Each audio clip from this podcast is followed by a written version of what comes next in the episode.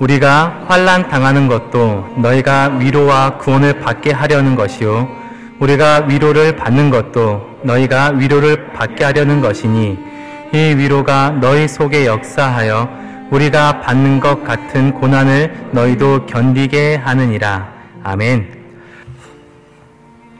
고린도 후서로 어, 주일 말씀이 이제 이어지게 되었습니다.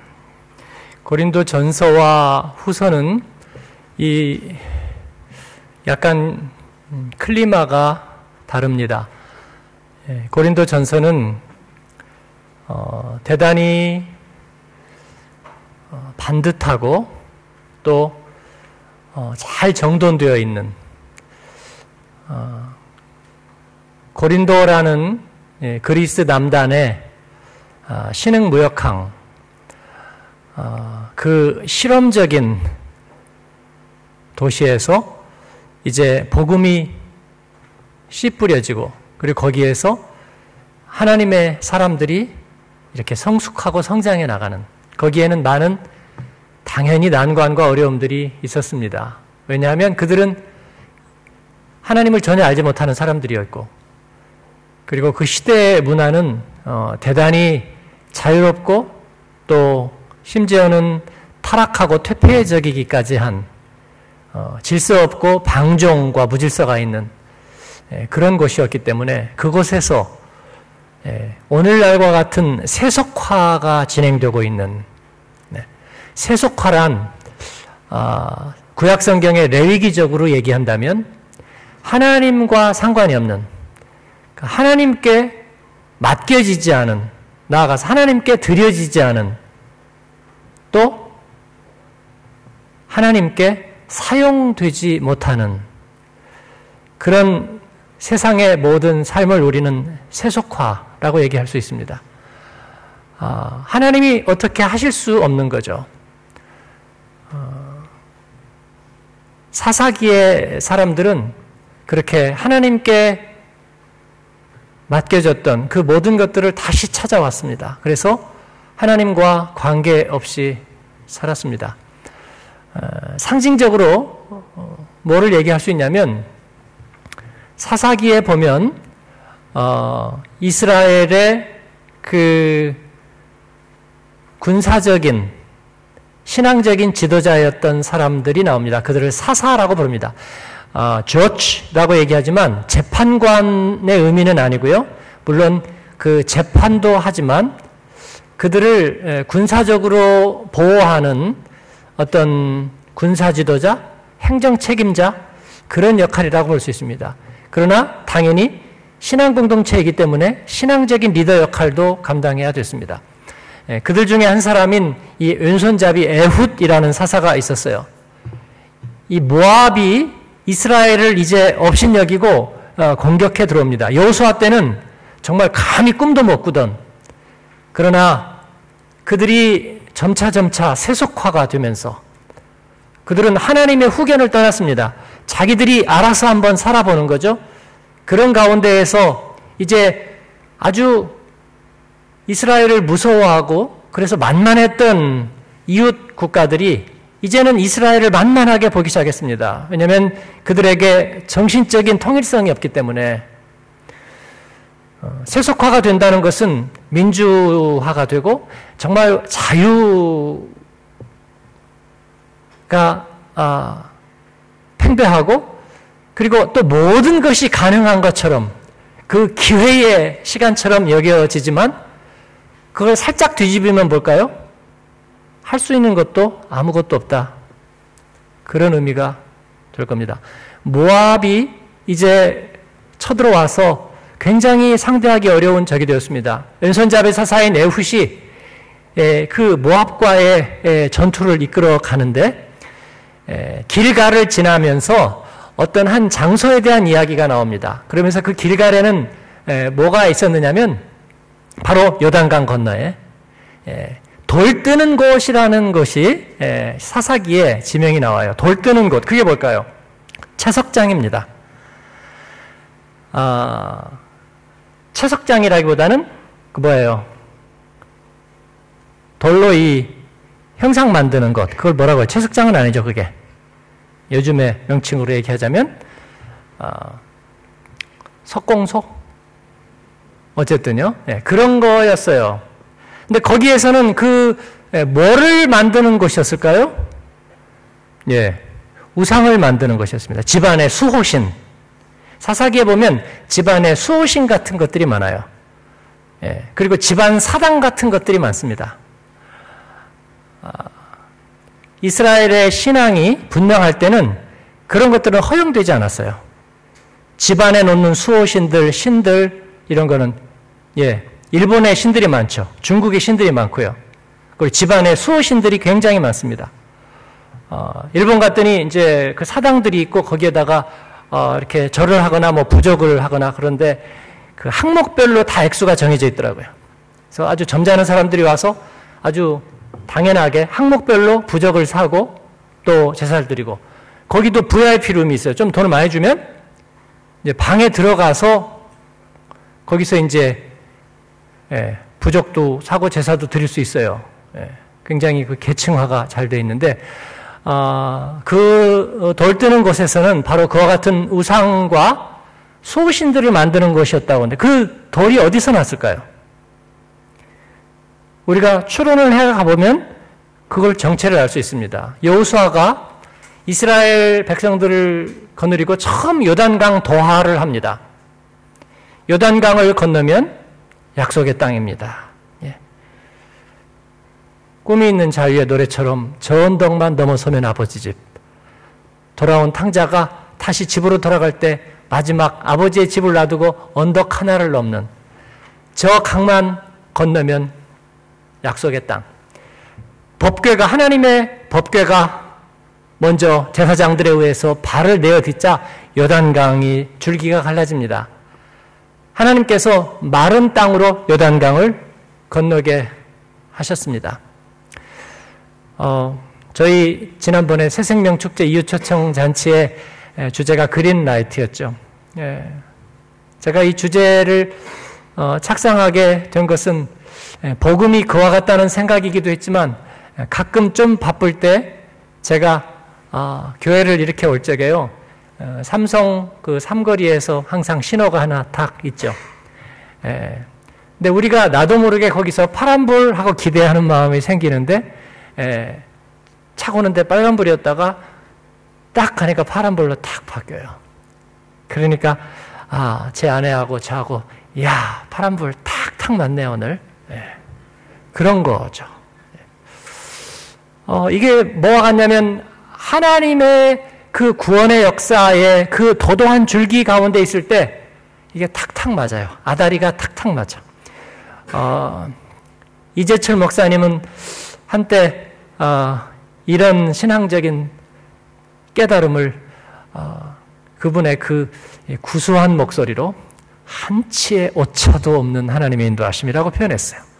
예, 그래서 우리가 그 얘기를 자주 씁니다. 굉장히 마음이 아, 편안해지고 그리고 뿌듯해지는 표현입니다. 한치의 오차도 없는 하나님 인도하심. 어떻게 인생의 길에서 한치의 오차가 없을 수 있어요? 그러나 우리가 아, 하나님의 길을 가면서는 이상하게도 그렇게 느껴지는 거예요. 신호등이 맞아요. 네. 그리고 우리가 믿음 밖에 있을 때에는 기도하지 않은 날은 어둠이 무섭다. 이상하게 자꾸 담쟁이 넝쿨처럼 꼬이기 시작하죠. 저희는 무슨 징조 그런 거 믿지 않습니다. 아, 마음이 약해진 탓이구나. 뭐 그렇게 생각해요. 그러나 하나님의 인도하심은 믿습니다. 왜냐하면 거기에는 분명한 인과관계가 있기 때문이에요. 그렇습니다. 한치의 오차도 없이 이스라엘 백성이 요단강을 건널 때 요단강 물이 갈라지는 거예요. 네. 그거를 자연현상으로 설명할 수도 있고요. 아니면 특별한 현상으로 설명할 수도 있어요. 예? 누군가가 예, 자는 사람 깨워주세요. 이렇게 지금 재밌는 얘기를 해도 자면 일생에 깨어날 얘기는 없는 거야, 그죠? 네. 이제 김웅성 목사님 토요일 날 오면요, 이제 여러분 못 잡니다. 예. 상당히 썬파워이기 때문에 예, 그건 안 되는 거예요. 오케이. 요단강이 갈라지고 그들이 마른 땅을 밟아서 건넜습니다. 제가 이것이 가지고 있는 바로 은혜적인 성격, 하나님의 역사하심을 제가 말하려고 그러는 거예요. 지금 그렇지 않으면 이거 아무것도 아닌 허구맹랑한 얘기가 되는 거예요. 이 거룩한 이야기 안에는 우리들의 삶의 일상 속에서 경험하는 놀라운 하나님의 이야기가 있다는 걸 저는 말씀드리고 싶어요. 예. 그 놀라움, 그 경이감, 이것을 화가가 발견하면요, 위대한 그림이 되는 거예요. 조각가가 발견하면요, 그냥 거무튀튀한 돌멩이 하나가 세계의 작품이 되는 거예요, 여러분. 예? 뒤엉킨 혼란스러운 상들이 구상을 하거나 추상적인 작가에게 포착이 되면요, 그거는 굉장히 뛰어난 작품이 되는 거잖아요. 예. 너무나 복잡한 캐릭터들도 작가의 눈에 비치면 그건 굉장히 작품 완성도가 높은 작품이 되는 거예요. 하나님은 우리의 인생을 그렇게 간섭하시는 줄로 믿습니다. 그런데 이 이스라엘 백성들이 거기를 건널 때 그냥 건너지 않았고 그곳에서 12개의 돌을 취합니다. 저는 그 돌이 얼마만 할까 생각했어요. 왜냐면 요단강 건너기도 바쁜데 그냥 요만한 거 하나씩 줍지 않았을까? 그랬는데 그것을 가져다가 열두 돌을 취해다가 요단강 바닥에서 가져다가 기념비를 삼았다고 그랬어요. 머니멘트를 세웠답니다. 그렇기 때문에 그것은 작은 것이 아니었어요. 그리고 그것을 가져다가 기념비를 세웠습니다. 이게 거룩한 역사. 하나님은 훗날 너희들의 자손이 묻거든. 예. 이 교회에서 우리가 지금 한 10년이에요. 내년 5월이면 이제 성전을 짓고 이사를 갈 겁니다. 어, 여기다가 우리 한마음교회라는 이름은 한글로 하나도 붙여놓지 않았어요. 이정표도 없어요. 예. 뭐 번지 없는 주먹이라는 얘기는 있어도 예, 이정표 없는 교회, 제목도 없는 교회는 아마 우리 교회일 거예요. 그런데도 우리가 여기서 예배의 부흥과 또 하나님 앞에 그리스도의 몸된 하나님의 사람들을 세우는 무형의 역사들을 경험했어요. 훗날 너희들의 자손이 묻거든, 예, 우리가 복음을 따라서 열매 맺고 하나님의 사람들을 세웠노라고 말하겠어요. 이것이 었 우연이겠어요. 그래서 우리는 여기에다가 기념비들을 세우는 거예요. 예, 하나님이 하셨습니다. 주님이 세우셨습니다.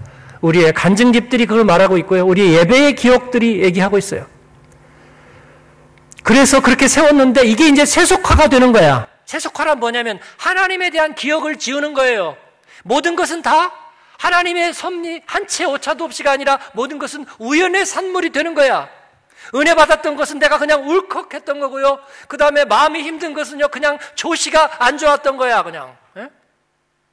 인간만사 세옹지마이기 때문에 늘 좋을 수는 없는 게 인간의 권한이 되는 거예요. 그래서 그것이 뭐예요? 하나님께 드린 것도 없고 드릴 것도 없고 쓰임 받은 것도 없어요. 이것이 무의 역사예요. 여러분. 한번 믿음의 길에 들어선 분들에게는 제가 말해요. 가끔 의심 나거든 그렇게 해보라고 그렇게 그렇게 우연처럼 살아보라고 아무것도 아닌 것처럼 이 세상에 나 혼자 던져진 것처럼 살아보라고. 여러분, 그것처럼 힘든 것 없어요. 그렇게는 안 살래요. 그런데 사사기에 보니까 그들이 하나님을 벗어나고 세속화가 되어버렸네요. 그리고 나서 그 열두 돌 기념비가 있었던 곳은 무엇이 되었을까요? 그 기념비를 쪼개가지고 우상 만드는 곳이 되어버렸다고요. 우상 만드는 곳이. 레위인들 하나님 앞에 여섯 개의 도피성과 열두 지파 가운데에 가장 좋은 곳들을 분배받아서 자기들을 위한 성은 없지만 그러나 온 이스라엘에 흩어져서 하나님을 예배하는 귀한 직분을 맡았던 그 레위인들은 자기의 직분을 잃어버리고 떠돌아다니면서 사설 제사장이 됐어요. 즉 개인들에게 돈을 받고 그냥 제사를 드려주는 예, 사설, 무당 같은 존재들이 되어버렸어요. 그게 세속화 시대의 이야기예요. 바울 사도는 그 세속 도시 속에서 다시 그리스도의 사람을 세우고 그리스도의 은혜의 법을 세우고 하나님이 인도하시는 하나님의 역사를 다시 써 나가는 것입니다. 그것이 쉽겠습니까? 어렵겠습니까? 참으로 어려운 일이었어요. 그러나 고린도 전서를 보세요. 그 위대한 고린도 전서 12장, 그 사랑이란 무엇인가에 대한 그 아름답고 그 위대한 고백들. 그것은 바로 그 고린도에서 나온 거였어요. 고린도전서 12장에 그 하나님이 주신 은사에 대한 그 불멸의 기록들이 바로 그 고린도에서 나온 것이었어요. 고린도서 1장에 나오는 그 십자가의 지혜에 대한 그 놀라운 말씀들이 바로 그 불신적인 고린도 사람들을 전도하고 그들에게 다시 하나님의 말씀을 세우면서 나온 얘기들이었어요. 그러면서 권한이 없었느냐? 권한이 있었습니다. 고린도 후서는 바울이 그러면서 겪은 많은 권한에 대한 이야기, 육체적인 권한도 권한이지만 그 사람들에게 배척도 당하고 의심도 받고 불신도 받으면서 겪었던 그런 권한들에 대한 이야기예요. 여러분, 육체적인 권한보다는 정신적인 권한이 훨씬 더 큰 법입니다. 저는 주사도 잘 맞고요. 그리고 아프면 체념도 잘해요. 저는 아주 어릴 때부터 감기를 많이 알아서 제가 아주 감기를 잘 알아요. 예, 아주 감기에 순종을 잘합니다. 아, 그 어릴 때부터 제가 아주 주사 잘 맞는다고 이 간호사 누나들한테 칭찬을 많이 받았어요. 결대로 울지도 않았고 예, 약도 잘 먹었어요. 그러나 모욕에는 좀 약해요. 예. 선생님한테 뺨을 맞으면요 저는 정말 그 스트레스가 오래 갔어요. 초등학교, 중학교 때 저희가 자랄 때는요, 선생님들이 뺨을 많이 때렸어. 복도만 빨리 뛰어도 이리 와. 급하냐? 그리고 대 해가지고 뺨을 쫙쫙 돌렸어. 아, 정말 선생님 심부름 가는 건데 물어보지도 않고 뺨부터 때리니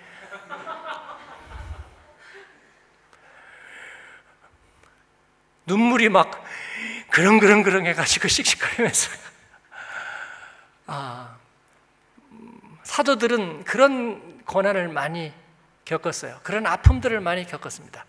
고린도 후서에 보면 사도 바울은 그런 아픔에 대해서 얘기하고 있어요.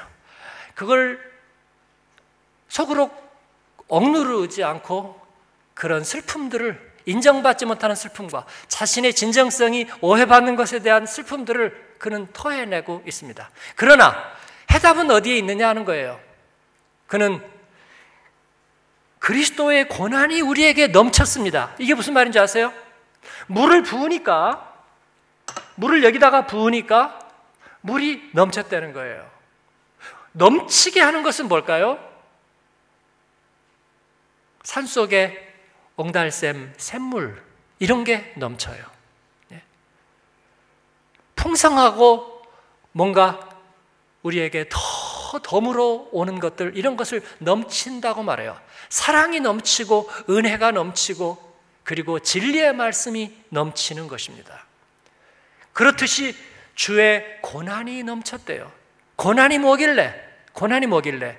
그 고난은 특별한 고난입니다. 그리스도의 고난은 우리를 살리기 위해서 죄 없는 분이 대신 받는 고난입니다. 그러면서 나한테 너희들의 고난을 넘겨다오, 넘겨다오, 넘겨다오 그러는 거예요. 두고 봐, 두고 봐. 헌집 줄게, 새집 다오. 주님은 우리에게 거꾸로 말하는 거예요. 헌집 다오, 새집 줄게. 네. 너희들의 상하고 지치고 일그러진 마음들을 나에게 떠넘겨. 그러면 내가 너희들의 마음을 새롭게 해줄게. 그냥 되진 않아요. 그냥 되진 않아요. 예? 대가를 치러야 돼, 대가를. 그 대신에 그 대가를 내가 치를게. 어머니들은 자식들에게 얘기해요. 못나고 그리고 남 때리고 와서 그 다음에 가해자가 되어버린 아들을 품에 안고 제가 책임질게요. 저를 때려주세요. 예? 제가 얘를 혼내든지 어떻게 하든지 할 테니까 저를 해주세요. 자기가 대가를 치르고 그리고 이 아이에 대한 값을 치러주는 거예요. 이것이 예수님이 하신 고난이라는 이야기예요.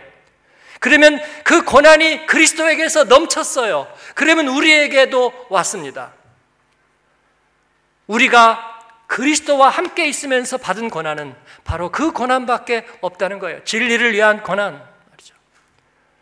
예수님이 우리를 위해서 생명을 위해서 대신 치러준 고난, 우리는 그 고난을 받게 된다는 것입니다. 바울 사도는 자신이 받은 고난의 아픔을 얘기하고 있지만 그 고난은 그리스도와 같은 고난이라고 얘기하고 있어요. 사랑하는 여러분, 여러분이 그리스도와 함께 되었습니까? 주님이 여러분 안에 계십니까? 알려드려 아멘. 그렇습니다. 그렇다면 우리가 부족하지만 때로 우리가 죄 앞에 넘어지기도 하지만 그러나 우리가 그리스도와 함께 있다면 주님은 우리에게서 그 고난의 짐을 슬픔의 짐을 아픔의 짐을 우리에게서 가져가시는 거예요. 물론 우리가 잘못한 게 있다면 돌이키게 되겠죠. 돌이키게 하시겠죠. 그렇죠? 그러나 돌이키고 난 다음에도 그 짐을 내가 이길 수가 없어요. 청소년기의 학생들이 또 청년들이 우울증을 앓고 그리고 마음의 병들을 알아요. 왜요? 어떤 상처 때문이에요. 자기가 잘못했을 수도 있고 남이 잘못했을 수도 있어요. 그런데 그 일은 지나갔습니다. 법적으로 결정이 됐고 그리고 상처도 충분히 받았어요. 그런데 마음의 형벌은 사라지지가 않아요. 사실은 자기가 저지른 일은 일밖에 안 될 수도 있습니다. 그러나 마음의 형벌은 군화돼요. 뭐 강도나 상해면 어떻게 하느냐고요? 오케이. 그거는 죄가 더 크겠죠. 그러나 그가 일생 동안 가져야 될 그리고 그의 부모와 많은 사람들이 가져야 될 형벌은 그보다 몇 갑절이나 더 큰 거예요. 우리가 그걸 어떻게 할 수가 없어요. 그래서 주님은 우리를 위해서 고난을 당하신 거예요. 할렐루야. 그리고 그 짐을 제발 나에게 넘겨다오 말씀하시는 것입니다. 그렇지 않으면 우리가 어떻게 할 수 없어요. 용감한 척 하지 마세요, 여러분. 옆에 분하고 인사합니다. 용감한 척 하지 마. 뭐, 내 거는 내가 책임질 거야. 뭐, 그렇게 말하지 마세요. 여러분, 우리 그럴 능력 하나도 없어요. 네? 주님이 해주시는 거예요, 주님이. 네. 옆 사람에게 속삭이세요. 주님께 넘겨. 에이, 그래도 내가 뭐, 어? 아닙니다. 주님께 넘기는 거예요. 그래서 얻는 것은 무엇입니까? 위로입니다. 위로란 해답이에요. 내가 받을 형벌을 받지 않는 게 위로입니다. 네? 내가 받을 형벌을 더 이상 받지 않는 게 위로예요. 마음의 형벌은 받고 싶지 않습니다. 왜냐하면 그것이 지옥이거든요. 벗을 수 없는 책임. 끝없이 미끄러지는 미끄럼틀. 네? 더 이상 배고프지 않은 위, 아무 생각도 끝없이 나지 않는 기억. 여러분, 이건 지옥이에요. 이건 지옥이에요. 갈수록 갈수록 어두워지는 눈. 여러분, 이건 지옥이에요. 한번 맛보아서 될 수 있는 것이 아닙니다. 내가 가장 사랑하는 사람이 그것을 복합적으로 겪고 있다고 생각해 보세요. 네? 끊임없이 자기를 저주하면서 자기에게 모든 책임을 돌리면서 끊임없이 어두워지면서 끊임없이 슬퍼하면서 끊임없이 괴로워하고 있다고 생각해 보세요. 거기, 거기에는 답이 없는 거예요. 위로가 없어요. 주님이 내가 대신해 줄게. 바울은 그 주님을 만났습니다. 그래서 자신이 겪는 아픔이 아픔이지요. 그렇기 때문에 레알이죠. 예. 아까 십자가는 현실입니다. 그래요. 주님이 우리에게 갚아주시는 것은 현실이지요. 그러므로 그의 고난이 우리에게 샘물이 넘치듯 넘쳐서 그 주님의 고난이 나의 짐을 덜어가시니까 내게는 위로가 넘치죠. 값싼 위로가 아니라 진짜 해단 말이죠. 예. 그래서 아직 몸은 안 나왔는데도 마음은 자유. 몸은 감옥에 갇혀 있지만 마음은 자유. 일제시대 때 신사참배를 거부하고 옥을 살았던 목사님이 계세요. 고신책 목사님, 한정동 목사님. 지금 중간에 가운데 자가 정확한지 모르겠어요. 네. 그 목사님은 신사참배를 거부하고 옥을 살았는데 언제 돌아가실지 몰라요. 모두 다 신사참배는 그냥 국가에 대한 어, 예의 정도라고 그렇게 했어요. 사실 아니죠. 그러면 다니엘이 왜 사자굴에 들어가겠어요? 다니엘의 친구들이 왜 풀무불에 들어갔겠어요? 그거 아니죠. 그러나 인간이 약하니까 예, 한국 장로교회가 신사참배 예, 할 것을 결의했어요. 그 다음에 물론 회개하는 그것도 냈지만 예, 한국의 대표 교단이 신사참배했습니다. 근데 주기철 목사님 순교자를 비롯해서 이 한 목사님 하지 않았어요. 근데 어떻게 그 신사참배의 그 위협 앞에서 자기를 지킬 수 있었는가 너무나 간단한 거예요. 그분이 감옥 안에서 이제 주먹밥이 보리밥 주먹밥이 나오는데요. 자기가 그 감옥 안에 있으면서도 그날 그날 감사하고 하나님께 자기 마음을 드리면요. 그 주먹밥 중에서 큰 밥이 왔대요. 그러니까 벌써 여러분들 웃을 줄 알았어 내가 에? 믿음이 없는 사람들아. 에? 에이 그 주먹밥이 그게 감사한다고 이, 이, 뭐, 그냥 믿음대로 될지어다. 근데 감사를 안 하는 날은요 정말 한 번도 안 빼고 제일 작은 주먹밥이 왔대. 그래가지고 자기는 그 옥중에서 하나님의 살아계심이 감사했어. 하나님 감사. 기도하니 언제 하나님이 나를 부르실지 모르지만 그러나 기도할 때마다 내가 감사할 때마다 응답해서 조금 큰 주먹밥 주시니 그걸 혼자 다 드셨다는 얘기는 없어요. 뭐 그랬겠어, 그죠? 예. 그러나 그렇게 작은 사인도 하나님 앞에서 자기의 죽음의 위협을 이겨내는 믿음의 용기가 되었다는 거예요. 근데 저는요, 어마어마한 간증보다 이 간증이 너무나 은혜가 되는 거 있죠. 여러분은 어떠세요? 예? 아, 저 사실 뭐, 보리밥 먹으면 방구 많이 나오지. 지금 옥중에서 그거 먹어서 무슨 영양가가 되겠어요? 뭐가 되겠어요? 그게 아니잖아요. 그러나 여러분, 그게 너무나 은혜가 되었습니다. 바울 사도는 그래서 고난을 겪을 때마다 그리스도의 고난이 자기에게 넘친다고 생각했고 그때마다 살아계신 하나님의 위로를 얻었습니다. 그 하나님은 위로의 하나님입니다. 사랑하는 여러분, 세속화된 삶을 살지 마십시오. 그게 대단히 지혜로워 보이지만 하나님 믿고 사는 것은 참 어리석은 것 같지만 그러나 그 안에 참된 위로가 있습니다. 세상의 불의와 그리고 위협을 이길 힘이 있습니다. 우리를 참되게 하나님께로 묶어 놓는 힘이 있는 거예요. 마치 내가 갈 때 갑자기 켜지는 파란불처럼 하나님께서 여러분의 삶을 그렇게 인도하시고 다음 주에도 에이 이것도 안 됐네 에이 저것도 안 됐네가 아니라 아 주님이 하셨습니다 하나님 감사합니다 이걸 마치 줄자로 된 자면 한 치의 오차도 없을 것 같으네요. 그렇게 고백하시는 여러분 되기를 주님의 이름으로 축복합니다. 아멘. 기도하겠습니다. 예. 우리 하나님 앞에 기도할 때 제가 여러분 또 한 가지 네, 초대하고 싶습니다. 여러분 안에 마음에 지금 맺혀 있는 거 또 여러 가지 어려운 거 어, 그거 그냥 살다 보니까 생긴 거라고 누구나 다 있는 거라고 그렇게 말하지 마십시오. 그리고 그거 그냥 감춰두고 남자는 울지 않는다. 아니야 나도 이제 성인이니까 이런 얘기 누구에게 해봐야 소용없어. 아니요 주님은 섬세한 분입니다.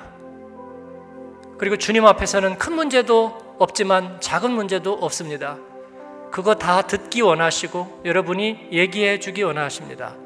그리고 그거 떼어내서 내가 그거 끝까지 안고 갈 거예요. 그러지 않고 내가 주님께 드립니다. 얘기해 주는 거 좋아하세요. 여러분 그렇게 하겠습니까? 예, 속으로 네라고 말하십시오. 주님께 넘겨드리세요. 그러면 주님이 여러분을 위로하시고 그리고 여러분이 겪는 아픔과 고난은 주님이 겪으신 것이라고 말씀해 주십니다. 그렇기 때문에 어느 누구도 여러분을 넘어뜨리지 못할 겁니다. 이게 우리의 믿음입니다. 오차도 없는 일들을 경험할 겁니다. 놀라운 일들을 경험하고 간증할 겁니다. 하나님이 보내준 사람들이 내 곁에 있는 것을 내가 보게 될 것입니다. 여러분 그렇게 되기를 바랍니다. 그 마음으로 주님 앞에 한번 다 같이 기도하십시다. 기도하겠습니다. 은혜로우신 아버지 감사합니다. 하나님께서 오늘도 내 안에 계시고 우리 안에 계심을 감사합니다. 내 아픔을 주님께서 십자가 위로 돌아가셨습니다. 내게 있는 슬픔과 내가 겪는 억울함과 내가 가진 분노의 근원들을 주님께서 가져가셨고 무엇보다 내게 있는 죄의식과 하나님 내게 있는 형벌들을 주님 내게 달라 하십니다. 그 대신에 내가 너와 함께 하겠다. 내가 너와 함께 같이 가겠다 말씀하십니다. 주님 오케이입니다. 아버지 주님의 카드 제가 받았습니다. 아버지 하나님 내 거 가져가시고 내가 주님과 하나 되겠습니다. 하나님 주님의 권한이 나의 권한이 되고 주님의 위로가 나의 위로가 되어서 우리도 그렇게 위로하겠습니다. 주님과 함께 있고 주님께 기념비를 드리면 하나님 다시는 그것이 우상 세우는 것이 되지 않을 것입니다. 아버지 하나님 축복하소서 믿음의 사람들을 축복하시고 오늘 결단의 기도들을 드리게 하여 주옵소서 주님 감사합니다.